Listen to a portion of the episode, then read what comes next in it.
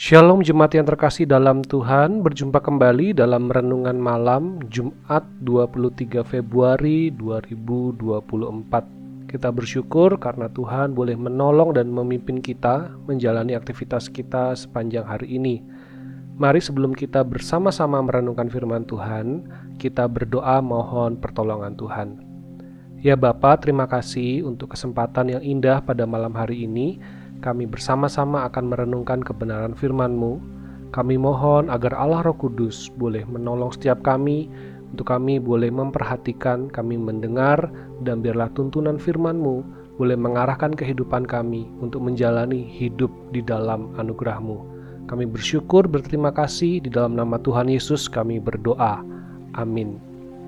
Bersama-sama mari kita melanjutkan perenungan kita dari surat pertama Rasul Paulus kepada jemaat di Korintus pasal 9. Bukankah saya orang bebas? Bukankah saya rasul? Apakah saya belum pernah melihat Yesus Tuhan kita? Apakah kalian bukan hasil pekerjaan saya untuk Tuhan? Kalaupun orang-orang lain tidak mau mengaku saya sebagai rasul, paling sedikit kalian mengakui itu Sebab hidupmu sebagai orang Kristen adalah bukti bahwa saya seorang rasul. Kalau orang mengkritik saya, saya akan menjawab begini: Apakah saya tidak berhak menerima makanan dan minuman karena pekerjaan saya? Apakah saya tidak berhak membawa seorang istri Kristen bersama-sama saya dalam perjalanan saya, seperti yang dilakukan oleh saudara-saudara Tuhan Yesus dan oleh rasul-rasul lainnya, termasuk Petrus? Atau cuma Barnabas dan saya saja yang diharuskan mencari nafkah sendiri? Tidak ada anggota tentara yang harus membiayai dirinya sendiri di dalam angkatan perang. Tidak ada petani yang menanam anggur di kebunnya lalu tidak makan hasil anggur dari kebun itu. Tidak ada gembala yang memelihara domba, lalu tidak minum susu dari domba-dombanya itu. Saya mengemukakan itu bukan hanya berdasarkan yang lazim dalam pengalaman sehari-hari, tetapi sebab Alkitab mengemukakan hal itu juga. Di dalam buku Musa tertulis, sapi yang sedang menginjak-injak gandum untuk melepaskan biji gandum dari bulirnya, janganlah diberangus mulutnya. Sapikah yang diperhatikan Allah? Atau itu dimaksudkan untuk kita? Memang itu tertulis untuk kita Sebab orang yang mengerjakan ladang dan orang yang membersihkan gandumnya sudah selayaknya bekerja dengan harapan untuk menerima sebagian dari hasil pekerjaannya. Kami sudah menabur benih rohani di dalam hidupmu. Maka kalau kami menuai berkat-berkat kebendaan dari kalian, apakah itu berarti kami menuntut terlalu banyak dari kalian? Kalau orang-orang lain berhak mengharapkan ini dari kalian, bukankah kami lebih berhak lagi daripada mereka? Tetapi saya belum menggunakan hak itu.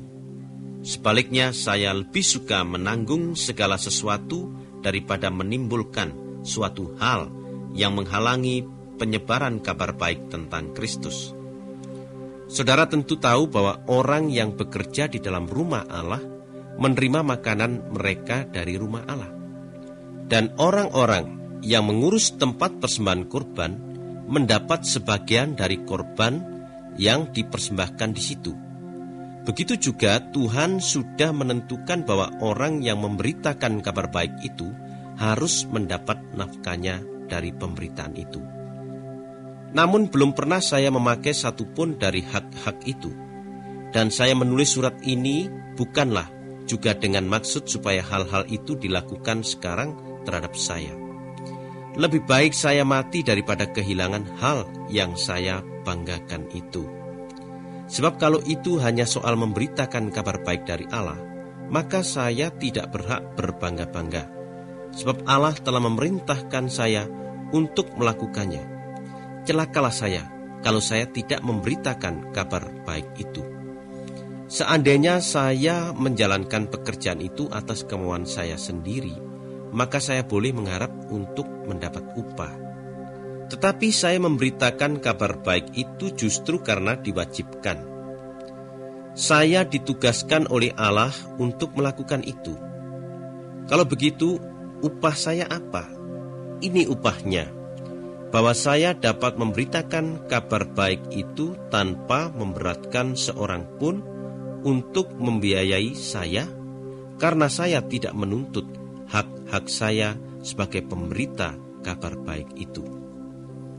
Saya ini bukan hamba siapa pun, saya bebas Meskipun begitu, saya sudah menjadikan diri saya ini hamba kepada semua orang.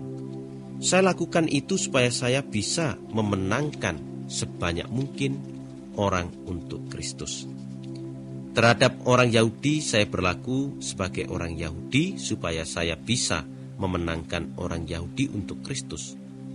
Terhadap orang-orang yang hidup menurut hukum Musa, saya berlaku seolah-olah saya terikat pada hukum itu, walaupun saya sebenarnya tidak terikat padanya. Saya lakukan itu supaya saya bisa menarik mereka menjadi pengikut Kristus. Terhadap orang bukan Yahudi, saya berlaku seperti seorang bukan Yahudi yang hidup di luar hukum Musa. Saya lakukan itu supaya saya bisa menarik mereka menjadi pengikut Kristus tetapi itu tidak berarti bahwa saya tidak taat kepada perintah-perintah Allah. Saya justru dikuasai oleh perintah-perintah Kristus. Di tengah-tengah orang-orang yang keyakinannya tidak kuat, saya pun berlaku seperti seorang yang keyakinannya tidak kuat, supaya saya bisa menarik mereka menjadi pengikut Kristus. Pendeknya, saya menjadi segala-galanya untuk semua orang supaya dengan jalan yang bagaimanapun juga saya bisa menyelamatkan sebagian dari mereka. Semuanya itu saya lakukan untuk kabar baik dari Allah itu, supaya saya juga turut diberkati. Saudara tentu tahu bahwa di dalam perlombaan semua peserta turut lari, tetapi hanya satu orang menerima hadiah. Oleh sebab itu, larilah begitu rupa sehingga saudara menerima hadiahnya. Setiap orang yang sedang dalam latihan menahan diri dalam segala hal. Ia melakukan itu karena ia ingin dikalungi dengan karangan bunga kejuaraan, yaitu bunga yang segera akan layu. Tetapi kita ini menahan diri dalam segala hal karena kita ingin dikalungi dengan karangan bunga yang tidak akan layu. Itu sebabnya saya berlari dengan tujuan yang tertentu seperti dalam pertandingan tinju, saya tidak memukul dengan sembarangan. Saya membiarkan badan saya digembleng dengan keras sampai saya dapat menguasainya.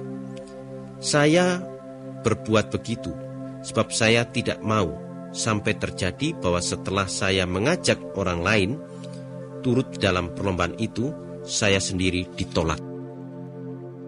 Setelah Rasul Paulus meninggalkan kota Korintus untuk melanjutkan perjalanan misinya, Kekristenan terus berkembang di kota Korintus ini, tetapi ada juga penyimpangan-penyimpangan yang terjadi.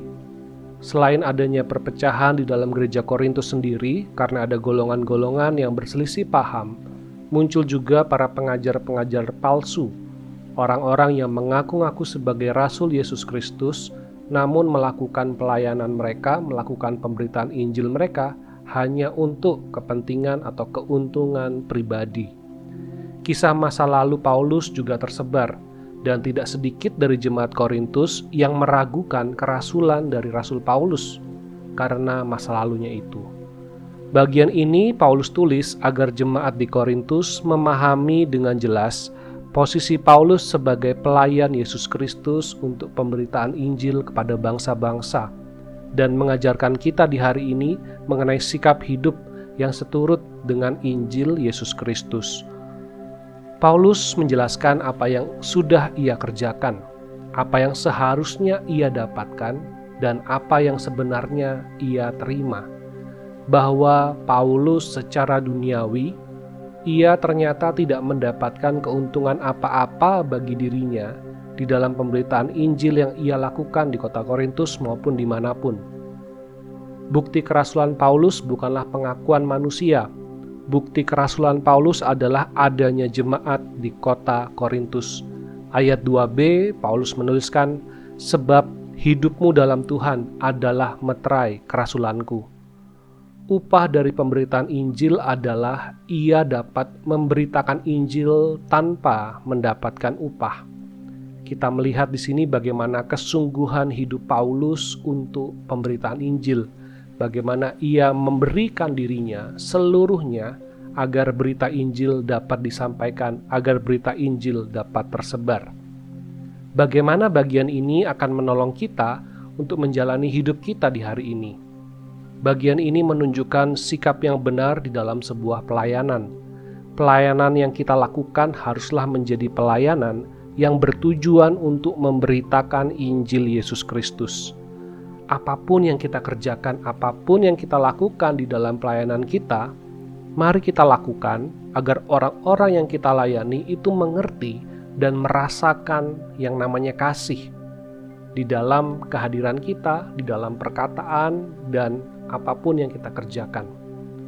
Paulus menjelaskan bagaimana ia dapat menjalani ini semua. Di bagian akhir, ia memberikan perumpamaan mengenai atlet di dalam sebuah perlombaan. Pemberitaan Injil adalah tujuan utamanya Pemberitaan Injil adalah hadiah utamanya. Untuk mencapai itu, Paulus melatih dirinya, mempersiapkan dirinya untuk masuk di dalam perlombaan agar ia sedapat-dapatnya memberitakan Injil. Seperti seorang petinju, ia tidak sembarangan memukul.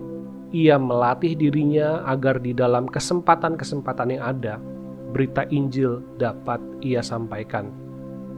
Paulus mengajak jemaat di Korintus dan juga kita di hari ini untuk melihat bagaimana kita menjalani kehidupan kita, ke mana kita mengarahkan hidup kita.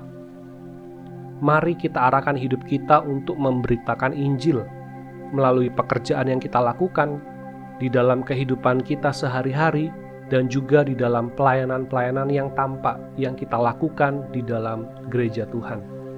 Mari kita persiapkan diri kita mari kita melatih diri kita sehingga setiap kesempatan yang datang itu dapat kita gunakan untuk meraih pemberitaan Injil, agar dalam kesempatan yang Tuhan berikan, kita dapat menggunakan waktu itu menyampaikan akan kasih Tuhan. Dan biarlah melalui kehidupan kita, banyak orang mendengar Injil, banyak orang dimenangkan dalam iman kepada Yesus Kristus melalui perkataan dan tingkah laku hidup kita. Biarlah bagian firman Tuhan ini menolong kita untuk menjalani kehidupan kita. Sebagaimana kita melayani Tuhan, mengasihi Tuhan, biarlah hidup kita boleh kita gunakan untuk memberitakan kasih Tuhan kepada sebanyak-banyak orang. Mari kita berdoa. Terima kasih ya Tuhan untuk kebenaran firman-Mu, untuk apa yang sudah dialami oleh Rasul Paulus dan bagaimana ia memberi nasihat memberi teguran kepada jemaat di Korintus juga kepada setiap kami di hari ini. Ampunilah kami ya Tuhan apabila kami menjalani hidup kami tanpa arah dan tujuan. Terima kasih ya Tuhan untuk firman-Mu yang boleh mengingatkan kami. Pakailah hidup kami ya Tuhan untuk kami dapat memberitakan Injil-Mu.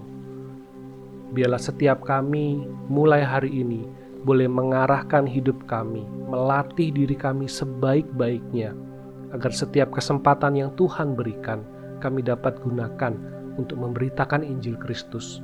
Dan biarlah di dalam pengalaman-pengalaman yang ada, iman kami boleh semakin bertumbuh, dan juga gereja Tuhan boleh semakin bertumbuh. Kami sungguh bersyukur ya Tuhan untuk malam hari ini, di dalam nama Tuhan Yesus kami berdoa. Amin. Selamat malam, Selamat beristirahat, Tuhan Yesus memberkati.